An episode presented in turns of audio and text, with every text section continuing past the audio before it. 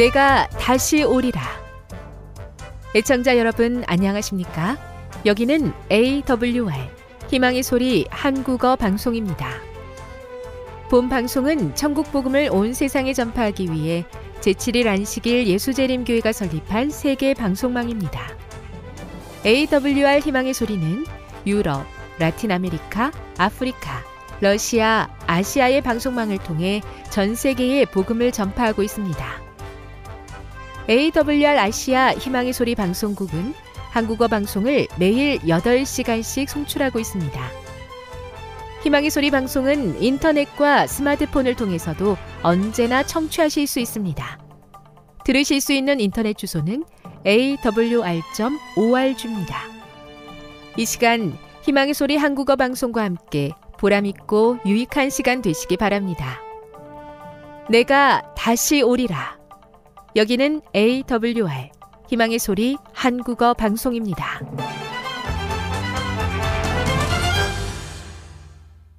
주파수 안내입니다. 괌에서 송출하는 우리 방송은 한국 표준시로 새벽 1시 30분부터 2시 30분까지 11,755kHz로 새벽 2시 30분부터 3시 30분까지 3시 30분부터 4시 30분까지 15,530kHz로 새벽 5시부터 6시까지 9,890kHz로 4회에 걸쳐 송출하고 있습니다. 스리랑카에서 송출하는 우리 방송은 한국 표준시로 밤 9시부터 10시까지 15,530kHz로 우즈베키스탄에서는 새벽 3시부터 4시까지 새벽 4시부터 5시까지 9,760kHz로 타지키스탄에서는 밤 9시부터 10시까지 15,255kHz로 송출하고 있습니다. 애청자 여러분의 많은 청취 바랍니다.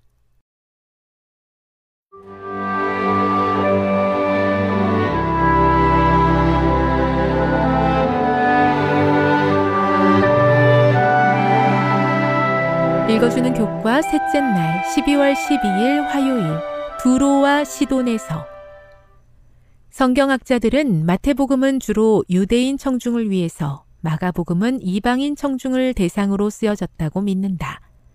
복음서를 공부할 때 이러한 구분을 염두에 두는 것은 도움이 된다. 마태복음 15장 22에서 28절과 마가복음 7장 24에서 30절을 읽어보라. 이 구절들에서 여인이 묘사된 방식은 어떤 차이점을 보이고 있는가? 마태가 이 어머니를 가나한 여인이라고만 기록한 것을 주목하라.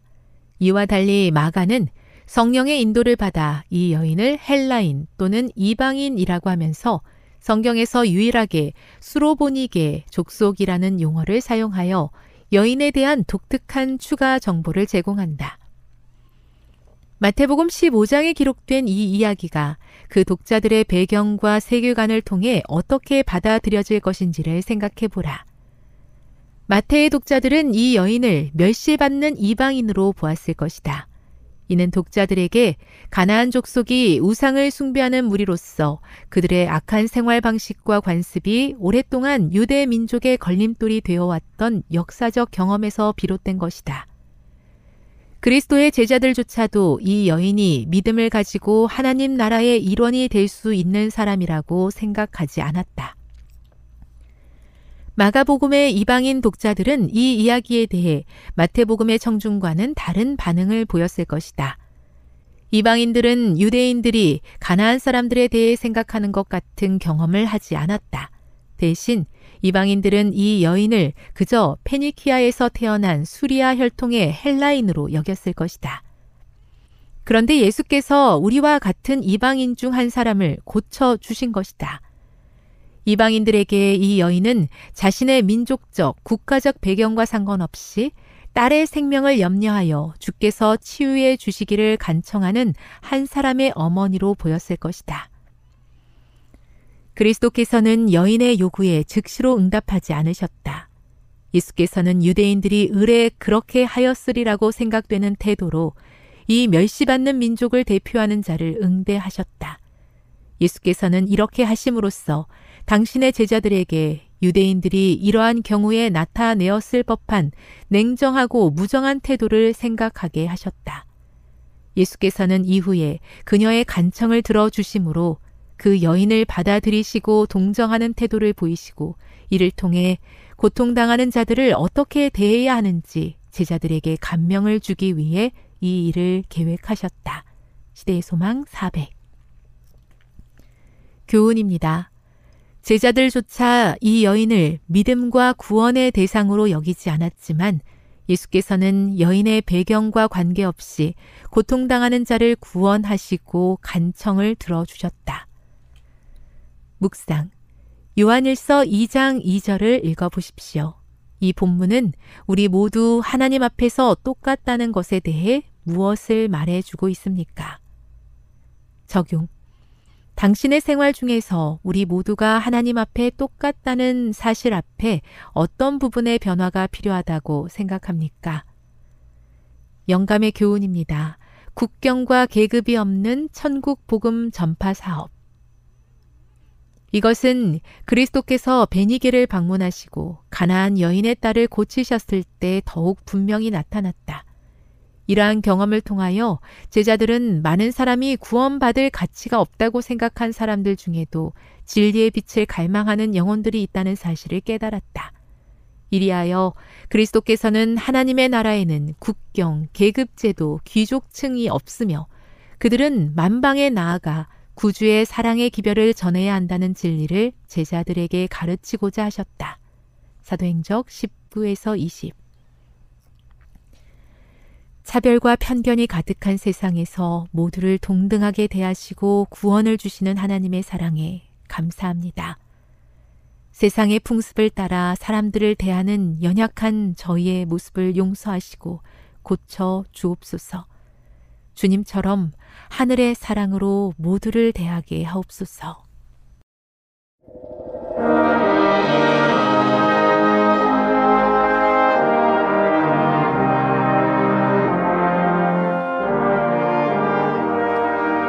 방송을 통하여 함께 예배드리고 있는 재림성도 여러분 안녕하십니까? 오늘도 우리를 사랑하시는 주님과 동행하며 그분의 사랑 가운데 평안한 하루를 보내셨는지요? 저는 앞으로 제게 주어진 화요일 설교 시간을 통하여 성경에 기록된 여러 인물들과 사건들을 살펴보면서 그 가운데 비추어진 예수님을 알아가는 시간을 갖고자 합니다. 오늘은 그 첫 번째 시간으로 우리가 왜 성경을 연구해야 하는가에 대한 질문과 답을 먼저 찾아보고자 합니다. 여러분, 저희 교단의 이름은 무엇입니까? 제7일 안식일 예수 재림교회입니다. 이 이름에 나타난 것과 같이 우리는 하나님께서 허락하신 축복의 날 안식일을 기억하여 거룩히 지키고 창조주 하나님을 경외하며 재림의 소망을 간직한 성도들입니다. 왜 우리는 그토록 재림의 날을 기다리며 살아가고 있습니까? 다시는 사망이 없고 애통하는 것이 없는 저 아름다운 하늘에서 영원히 살 수 있기 때문입니까? 아니면 이 땅에서 먼저 잠든 사랑하는 가족들과 친구들을 다시 만나기 위해서입니까? 여러분, 물론 재림의 소망은 이러한 이유들로도 충분히 우리들을 설레이게 하고 마음을 기쁘게 하는 것이 사실입니다. 그러나 우리가 재림을 기다리는 가장 큰 이유는 우리를 창조하시고 사랑하시는 하나님, 그리고 예수님, 성령님과 함께 영원한 시간을 보낼 수 있기 때문입니다. 재림을 통하여 우리가 부분적으로 알고 부분적으로 예언하던 것이 폐하여지고 이제는 얼굴과 얼굴을 대면하여 하나님을 볼 것이며 하나님을 온전히 알아가는 존재가 되는 것입니다. 그것이 우리에게 참 행복을 주는 것입니다. 그렇게 우리는 재림을 기다리고 있는 것이죠. 그리고 영원한 하늘에서 하나님을 날마다 알아가는 것이 우리의 기쁨의 근원이 될 것입니다. 예수님께서는 성경에 이렇게 말씀하셨어요. 너희가 성경에서 영생을 얻는 줄 생각하고 성경을 상고하거니와 이 성경이 곧 내게 대하여 증거하는 것이로다.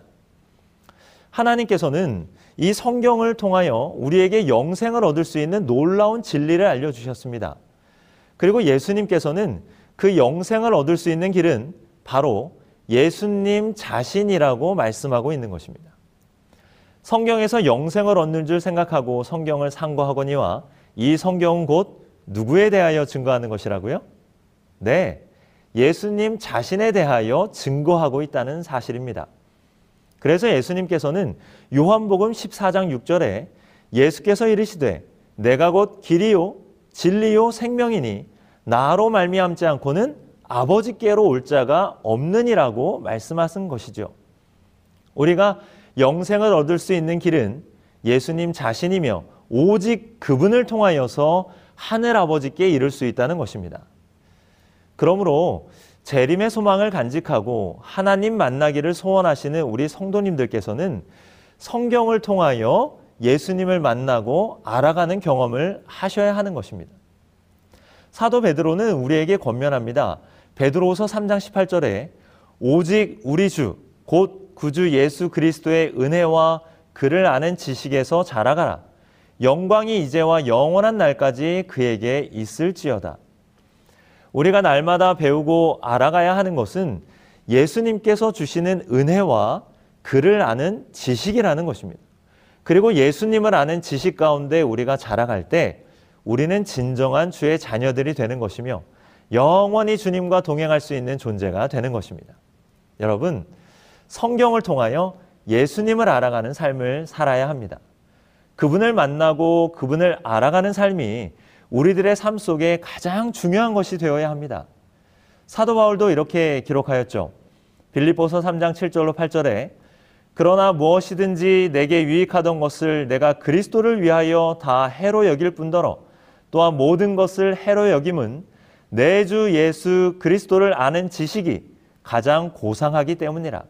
내가 그를 위하여 모든 것을 잃어버리고 배설물로 여김은 그리스도를 얻고 그 안에서 발견되려 함이니 사도 바울은 자신이 가지고 있던 모든 것을 다 해로 여기며 심지어 배설물로 여긴다고 선언하였습니다. 그 이유는 무엇입니까? 바로 예수 그리스도를 아는 것이 가장 고상한 일이기 때문이라고 말합니다. 예수 그리스도를 얻는 일이 가장 소중한 일이기 때문이라고 말하고 있어요. 가장 고상하다는 말은 가장 뛰어난 다른 어떤 것보다도 높은 가치를 가지고 있다는 것을 말하는 것입니다. 예수님을 핍박하였던 바울이 이제는 예수님을 만나고 알아가는 삶을 살 때 그의 삶은 변화였고 진정한 기쁨을 누리는 삶이 된 것입니다.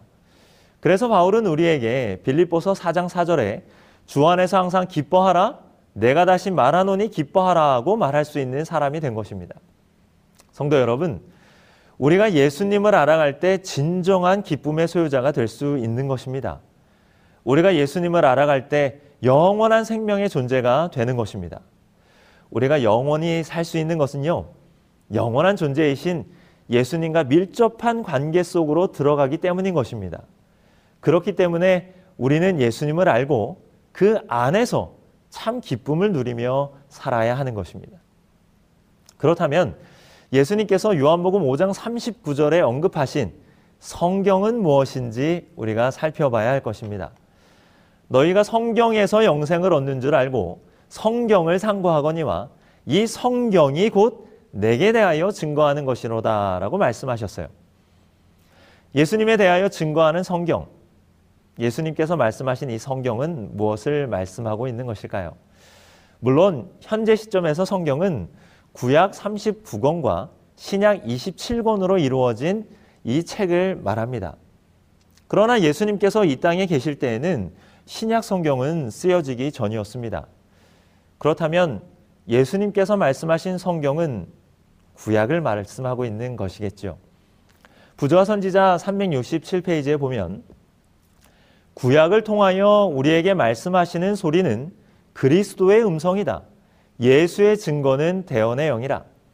예수께서는 육신으로 사람들 중에 계시면서 가르치실 때에 백성들의 마음을 구약 성경으로 향하게 하셨다.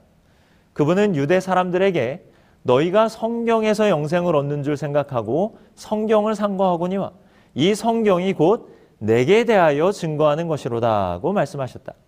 그 당시에는 구약 성경밖에 없었다. 또 하나님의 아들은 모세와 선지자들이 있으니 그들에게 들을지나라고 선언하셨다. 맞아요.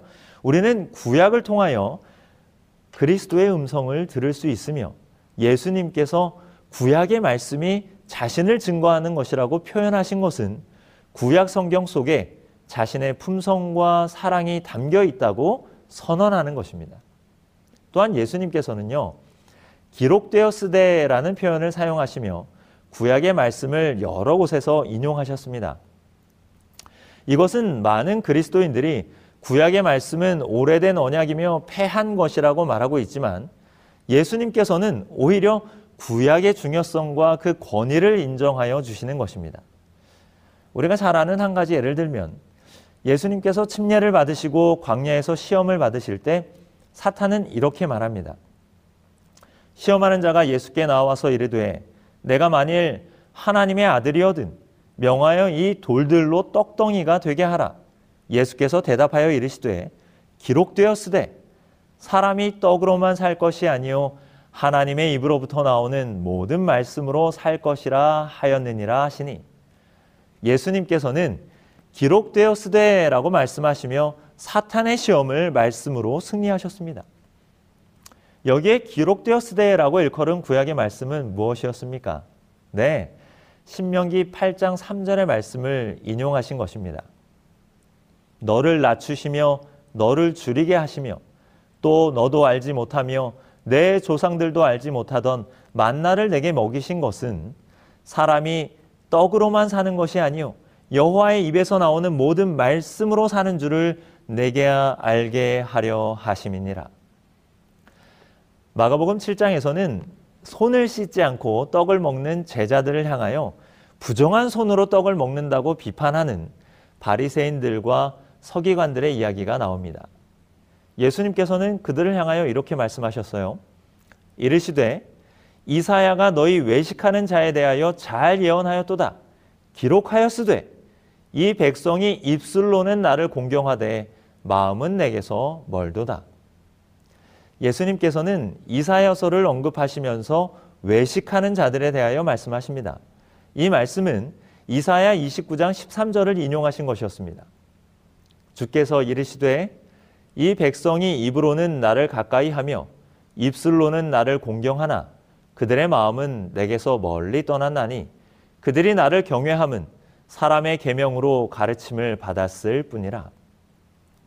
이 외에도 많은 곳에서 예수님께서는 기록되었으되, 기록된 바, 기록한 바 등의 표현을 사용하시면서 구약의 말씀을 인용하셨고 풀어 설명하셨습니다. 이와 같이 잠시 살펴본 것처럼 예수님께서는 이 구약의 말씀을 하나님의 말씀으로 보증하셨고 우리에게 예수님을 증거하고 있는 이 성경이 바로 구약이었음을 우리는 알게 되었습니다. 물론 신약 성경 또한 우리에게 예수님의 모습을 직접적으로 보여주고 설명하고 있죠. 그렇다면 성경은 구약과 신약 모두 예수님에 대한 이야기로 가득 차 있다는 것을 우리는 알 수 있습니다. 저는 여러분들과 함께 예수님께서 자신에 대하여 증거하고 있다고 말씀하신 구약 성경을 통하여 예수님의 모습을 그분의 사랑을 그리고 그분의 섭리를 찾아보고자 하는 것입니다. 구약 성경에 나타난 인물, 사건 등을 통하여 우리를 위하여 이 땅에 오시고 십자가에 달려 돌아가신 예수님의 사랑과 하나님의 마음을 알아가고자 합니다. 성도님들께 당부드리는 말씀은 우리가 말씀을 펴고 읽을 때에 적혀진 글만 보는 것이 아니라 그 안에 계신 살아계신 예수님을 만나시게 되기를 간절히 소망합니다. 예수님을 만나고 알아갈 때 그리스도인들의 삶은 빛이 나고 아름다우며 하나님께서 주시는 영원한 기쁨의 삶이 될 것입니다. 저는 오늘 시작하는 짧은 저의 첫 말씀을 줄이며 말씀 안에 살아계신 그리고 예수님과 동행하시는 한 장로님에 대한 이야기를 여러분들에게 소개하고 싶습니다. 이 장로님의 성함은 이종직 장로님이십니다. 장로님께서는 학교에서 학생들을 가르치셨고 학교장으로 은퇴하시어 하나님의 교회를 열심히 섬기며 성도님들과 함께 행복한 신앙생활을 하시는 분이셨습니다. 그런데 장로님께서 열심히 신앙생활 하시며 하나님을 섬기시던 중 연세도 많으시고 또 건강이 좋지 않으셔서 교회 출석하는 일도 쉽지 않은 상황에 계셨습니다. 그런데 이렇게 아프시고 연로하신 장로님께서 기쁨으로 시작하신 일이 있었어요. 그것은 바로 이 성경을 읽으시면서 성경 통독 퀴즈를 만드시는 일이었습니다. 재림마을 자료실에 올라오는 성경 퀴즈가 항상 이렇게 획일적으로 빈칸을 채워 넣는 문제만 올려져 있는 것을 보시고는 장로님께서는 직접 성경을 한 장 한장 읽으시면서 다양한 형태의 퀴즈를 만드시기 시작하셨습니다. 사실 건강이 많이 좋지 않으셔서 손도 많이 떨리시고 책을 읽는 것조차 힘드신 장로님께서 직접 노트에 성경의 내용들을 적으시고 퀴즈를 만들어내시는 모습은 저에게 큰 감동을 주었습니다.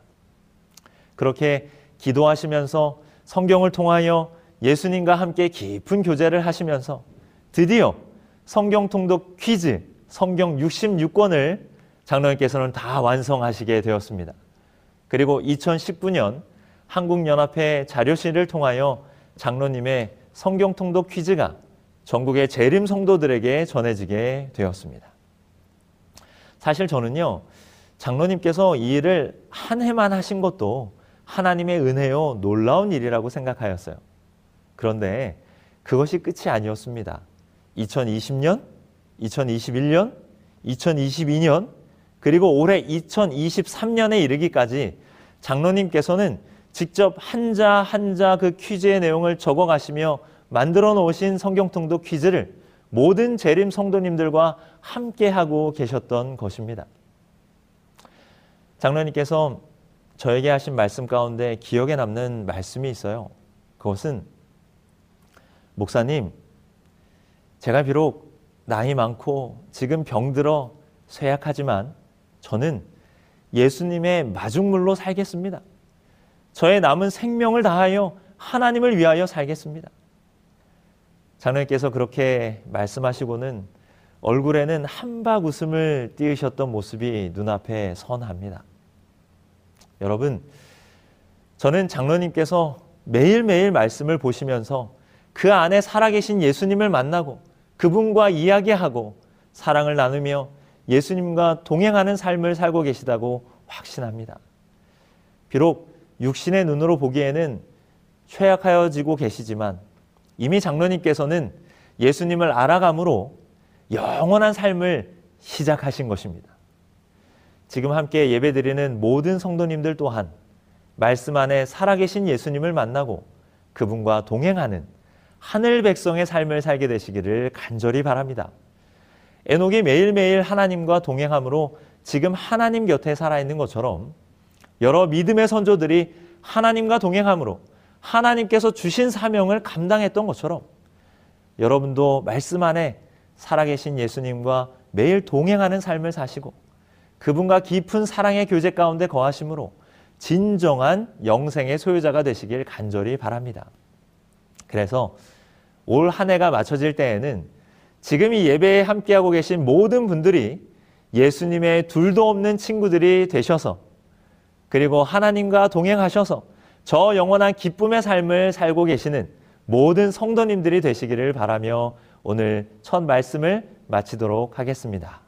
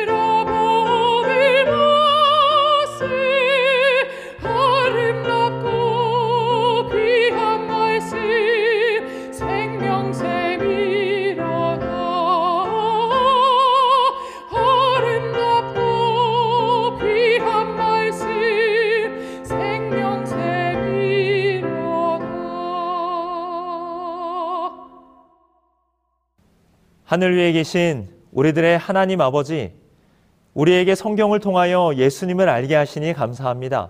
말씀에 살아계신 예수님을 만남으로 그분과 친구가 되어서 날마다 그분과 동행하는 주의 백성들 되게 하여 주시옵소서 영생은 그분을 아는 것입니다. 예수님을 알아가고 예수님과 하나됨으로 영생의 삶을 누리는 저와 모든 재림 성도들 되게 하여 주시옵기를 예수님의 이름으로 기도합니다. 지금 여러분께서는 AWR 희망의 소리 한국어 방송을 듣고 계십니다.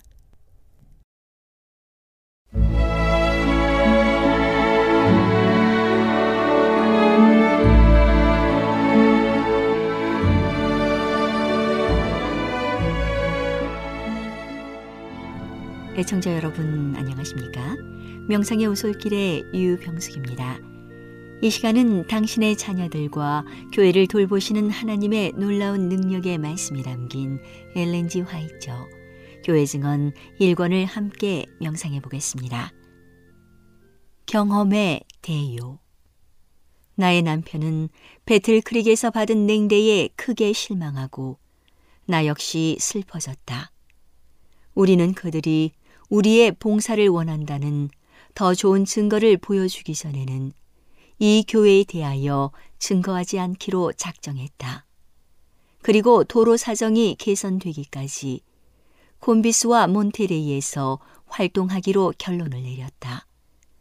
우리는 두 안식일을 계속해서 콤비스에서 보냈다. 그리하여 오늘날 가장 좋은 열매가 나타난 바와 같이 훌륭한 사업이 이루어진 증거를 보았다. 나는 마치 위로의 말과 용기가 필요한 피곤한 아이처럼 배틀크릭의 집으로 돌아왔다. 여기서 나는 3개월 전에 우리가 집을 떠나던 그때를 제외하고는 완전한 연합 가운데 있었던 우리의 형제에게 우리가 크게 냉대를 받은 것을 말하기가 괴롭다. 배틀크릭에서 보낸 첫날 저녁에 나는 내가 열심히 일을 하고 있고 한편 어떤 큰 집회에 참석할 목적으로 여행을 했기 때문에 매우 지쳐 있는 꿈을 꾸었다. 자매들은 나의 머리를 손질하고 나의 옷을 매만지고 있었는데 나는 잠이 들었다. 내가 잠이 깨었을 때 나는 나의 겉옷이 벗겨져 나가고 그 대신에 낡은 넝마, 침대용 이불 조각들을 이어 함께 꿰맨 넝마가 입혀져 있는 것을 보고 깜짝 놀라고 화를 내었다. 나는 말했다. 너희들이 내게 무슨 짓을 하였느냐? 누가 나의 겉옷을 벗기고 그 대신 거지의 넝마를 입히는 수치스런 일을 하였느냐? 나는 그 넝마를 찢어서 던져버렸다. 나는 슬퍼졌다. 그래서 괴로워하면서 부르짖었다. 내가 23년 동안 입었지만 한순간도 품위를 손상시키지 않은 나의 겉옷을 가져다 달라. 너희들이 그 옷을 돌려주지 않으면 나는 백성에게 호소할 것이다. 그러면 그들이 나를 도와 내가 23년 동안 입었던 나의 옷을 내게 돌려줄 것이다. 나는 이 꿈이 성취된 것을 보았다. 배틀크릭에서 우리를 해롭게 하기 위하여 퍼뜨린 소문을 듣게 되었다. 그러나 그 소문은 사실상 근거가 없는 것이었다. 건강기관에 임시로 머물러 있는 어떤 사람과 배틀크릭에 사는 어떤 사람이 미시간주와 다른 주에 있는 교회에게 편지를 써서 우리에 관한 공포와 의심과 그릇된 암시를 나타내게 되었다. 나는 내가 존경해 오던 한 동력자로부터 그들이 도처에서 내가 배틀크릭 교회를 욕한 내용을 듣고 있다며 비난할 때 슬픔으로 가슴이 메어졌다. 나는 너무도 슬퍼서 무엇이라고 말해야 할지 몰랐다. 우리는 우리를 대적하는 강한 비난의 정신을 발견했다. 어떤 감정이 존재있는지 완전히 깨달았을 때 우리는 사양심을 느꼈다. 우리는 너무도 크게 실망하고 괴로웠기 때문에 나는 지도적 위치에 있는 우리의 형제 중 두 사람에게 우리가 영접과 격려 대신에 불신과 강한 냉대를 받았을 때 평안함을 느낄 수 없었다는 것과 하나님의 사업을 위해 과로하고 헌신하다가 그들 가운데서 쓰러진 자에 대하여 취할 태도가 이것이었는지 궁금할 뿐이었다.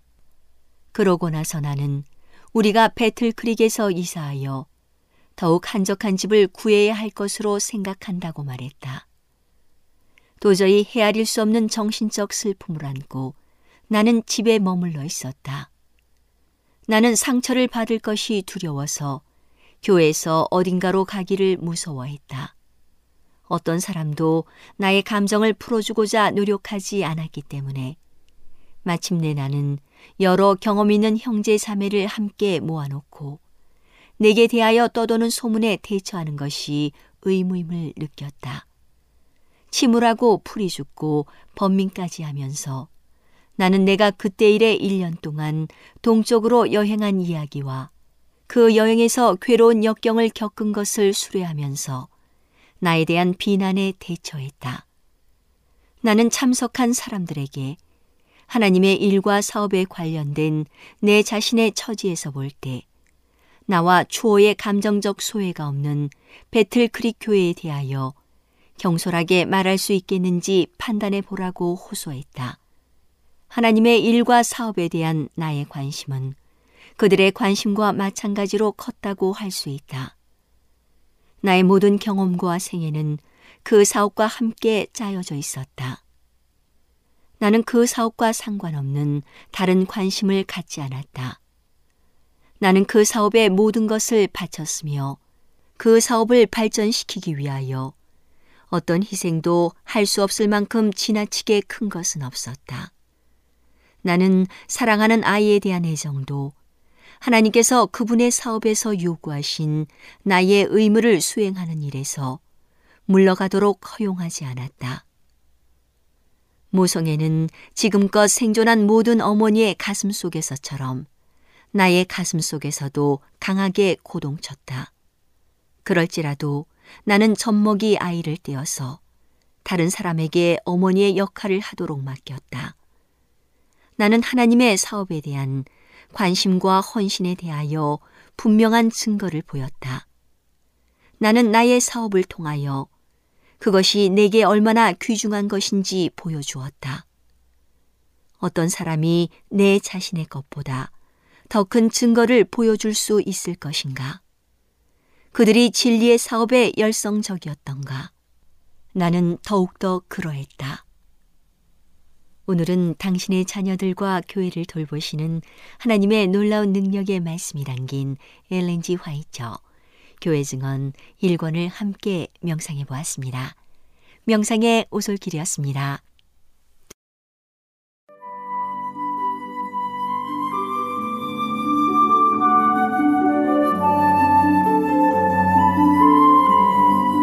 시청자 여러분 안녕하십니까 생명의 양식 시간입니다 마태복음 25장 19절로 30절에 나오는 달란트의 비유를 다시 한번 읽겠습니다 오랜 후에 그 종들의 주인이 돌아와 저희와 회개할세. 다섯 탈란트 받았던 자는 다섯 탈란트를 더 가지고 와서 가로되 주여 내게 다섯 탈란트를 주셨는데 보소서 내가 또 다섯 탈란트를 남겼나이다. 그 주인이 이르되 잘하였도다 착하고 충성된 종아 네가 작은 일에 충성하였음에 내가 많은 것으로 너에게 맡기리니 내 주인의 즐거움에 참여할지어다 하고 두 달란트 받았던 자도 와서 가로되 주여 내게 두 달란트를 주셨는데 보소서 내가 또 두 달란트를 남겼나이다. 그 주인이 이르되 잘했도다 착하고 충성된 종아 네가 작은 일에 충성하였음에 내가 많은 것으로 너에게 맡기리니 내 주인의 즐거움에 참여할지어다 하고 한 달란트 받았던 자도 와서 가로되 주여 당신은 굳은 사람이라 심지 않은 데서 거두고 해치지 않은 데서 모으는 줄을 내가 알았으므로 두려워하여 나가서 당신의 달란트를 땅에 감추어 두었었나이다. 보소서 당신의 것을 받으셨나이다. 그 주인이 대답하여 가로되 악하고 게으른 종아 나는 심지 않은 데서 거두고 해치지 않은 데서 모으는 줄로 네가 알았느냐? 그러면 네가 마땅히 내 돈을 취리하는 자들에게 두었다가 나로 돌아와서 내 본전과 별일을 받게 할 것이니라 하고 그에게서 그 한 달란트를 빼앗아 열 달란트 가진 자에게 주어라. 무릇 있는 자는 받아 풍족하게 되고 없는 자는 그 있는 것까지 빼앗기리라. 이 무익한 종을 바깥 어두운 데로 내어 쫓으라. 거기서 슬피 울며 이를 갈미 이슬이라 하니라. 종들에게 다섯 달란트, 두 달란트, 한 달란트를 맡기고 먼 길을 떠났던 그 주인이 오랜 후에 드디어 집에 돌아왔습니다. 그리고 종들을 불러 모았습니다.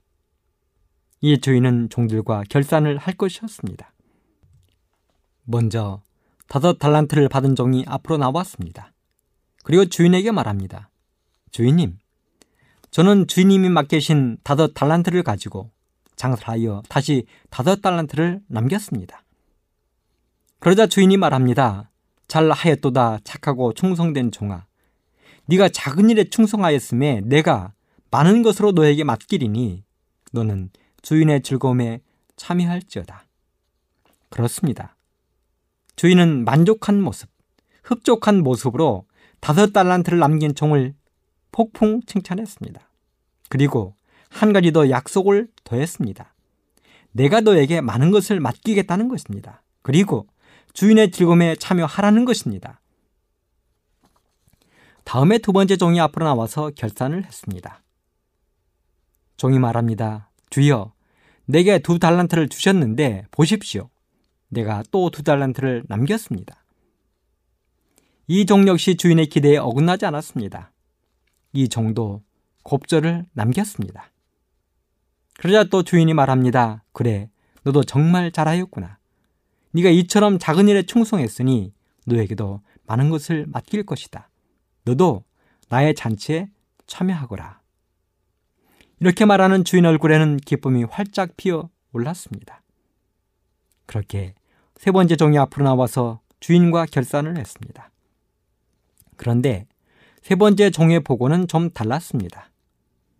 이렇게 이야기했습니다.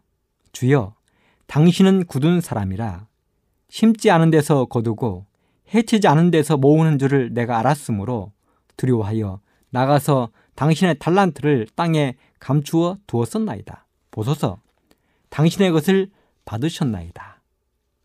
그렇습니다. 세 번째 종은 받은 한 달란트를 그대로 가지고 왔습니다. 여기서 세 번째 종의 한 말을 우리가 좀 살펴보아야 하겠는데요.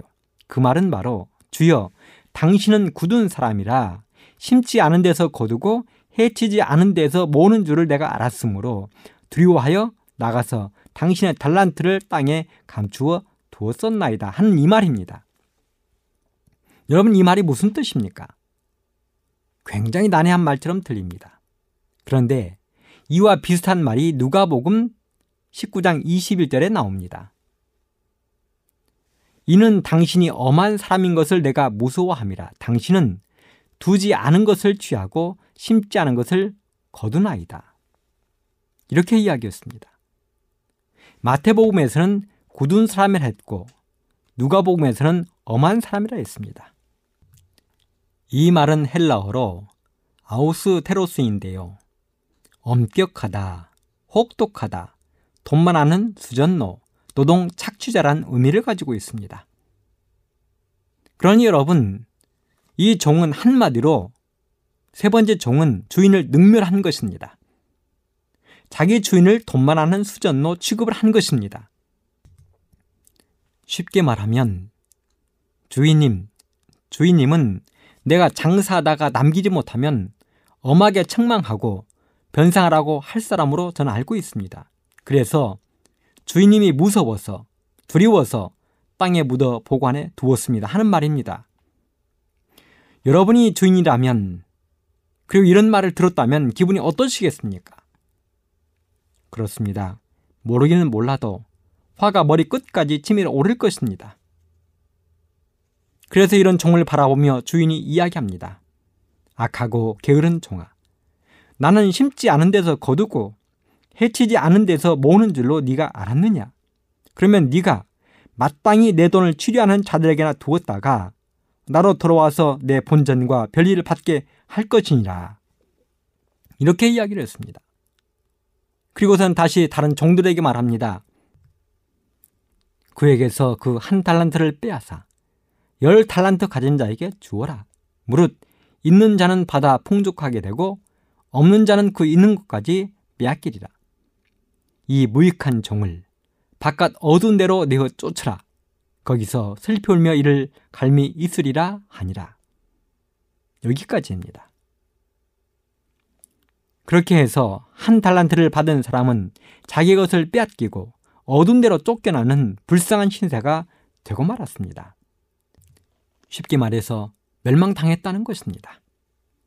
그런데요, 이 달란트의 비유와 아주 유사한 비유, 쌍둥이 같은 비유가 누가복음 19장에 나오는 문화의 비유입니다. 문화는 달란트처럼 액수가 많은 것은 아닙니다. 앞 시간에도 제가 말씀을 드렸지만 달란트는 34kg이나 되는 많은 액수인데 노동자의 약 6천일의 품삯에 해당되는 엄청난 금액이었습니다. 거기에 비하면 문화는 현재 화폐로 약 100만 원이 조금 넘는 금액입니다. 재미있는 것은 달란트에 비유 나오는 종들은 각각 다르게 다섯 달란트, 두 달란트, 한 달란트를 받은 반면 문화의 비유에서는 10명의 종들이 모두 똑같이 한 문화씩을 받았다는 것입니다. 똑같이 받았습니다. 그리고 나머지 이야기는 거의 대동소이합니다. 문화의 비유에서도 문화를 땅에 묻어둔 종은 자기의 것도 빼앗기고 끝내는 주인 앞에서 죽임을 당했습니다. 그렇다면 예수님은 이 두 비유를 통해서 제자들과 우리들에게 어떤 교훈을 주고자 하셨을까요? 시간이 다 되어서 다음 시간에 계속하도록 하겠습니다. 감사합니다.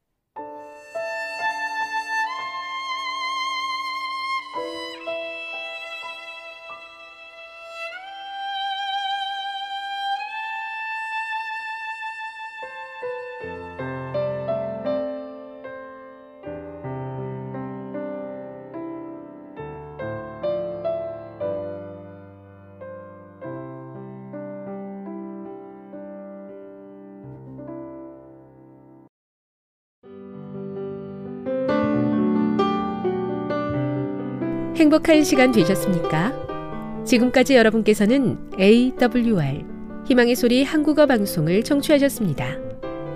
방송을 청취하시고 문의를 원하시는 분은 우편번호 02461 대한민국 서울시 동대문구 이문로 1길 11 희망의 소리 방송부 앞으로 편지나 엽서를 보내주시거나 지역번호 02-3299-5296에서 8번으로 전화 주시기 바랍니다. 지금까지 함께 해주신 애청자 여러분들께 감사드립니다. 애청자 여러분, 다음 이 시간까지 하나님 안에서 늘 평안하십시오. 감사합니다. 내가 다시 오리라. 여기는 AWR 희망의 소리 한국어 방송입니다.